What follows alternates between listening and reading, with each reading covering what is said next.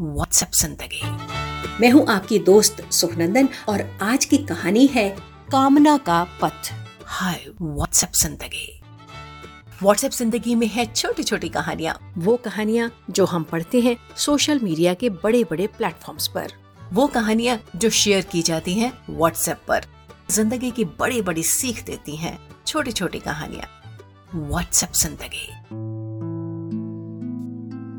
मृत्यु के बाद एक आदमी ने स्वयं को अनेक दरवाजों के बीच खड़े पाया। एक पर लिखा था, लालसा, दूसरे पर भय, तीसरे पर अभिमान।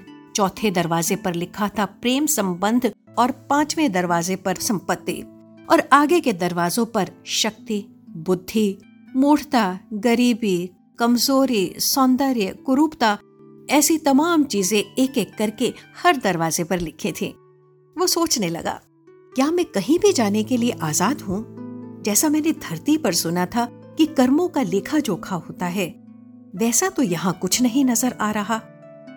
वो व्यक्ति हैरान भी हो रहा था कि गरीबी, कमज़ोरी, कुरूपता, भय इत्यादि दरवाजों की ओर भला कोई क्यों प्रवेश करेगा? इनकी ज़रूरत ही क्या है? क्योंकि हर इंसान की कामना तो अपने भले के लिए ही होती है। उसे चिंता में डूबा देखकर एक देवदूत वहाँ पर आया और बोला तुम किसी भी द्वार को चुन सकते हो। तुम्हें मनपसंद जगह पहुँचने की सुविधा है।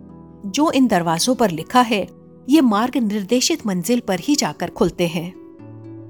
आदमी ने बहुत सोचा, लेकिन वो तय नहीं कर पाया कि उसे किस दरवाजे में जाना चाहिए। उसने देवदूत से ही पूछ लिया, मैं तो सोचता था कि मुझे मजबूर किया जाएगा नर्क में जाने के लिए, क्योंकि मेरे विचार, भाव, संकल्प, कर्म कभी भी शुभ नहीं रहे। मैंने किसी का कभी कोई भला नहीं किया। हमेशा अपने स्वार्थ की ही सोची। कृपया आप ही बताएँ कि मुझे कौन सा दरवाज़ा चुनना चाहिए। मैं बड़ी दुविधा में हूँ कि क्या पकड़ूं, क्या छोड़ूं।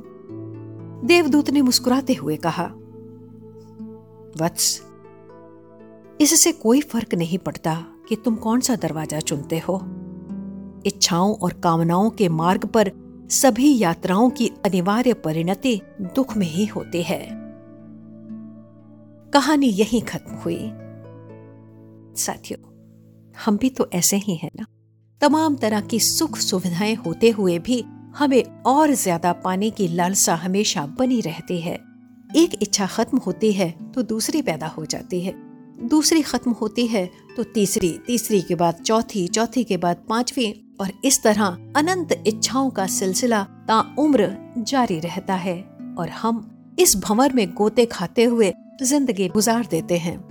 लेकिन शांति कहीं भी नहीं मिलती। कभी नहीं सोच पाते कि कौन सा रास्ता हमारे लिए सही है, किस मार्ग पर चलकर हमें शांति मिलेगी। कहानी को सोचिएगा जरा। व्हाट्सएप ज़िंदगी? ओनली ऑन हब पर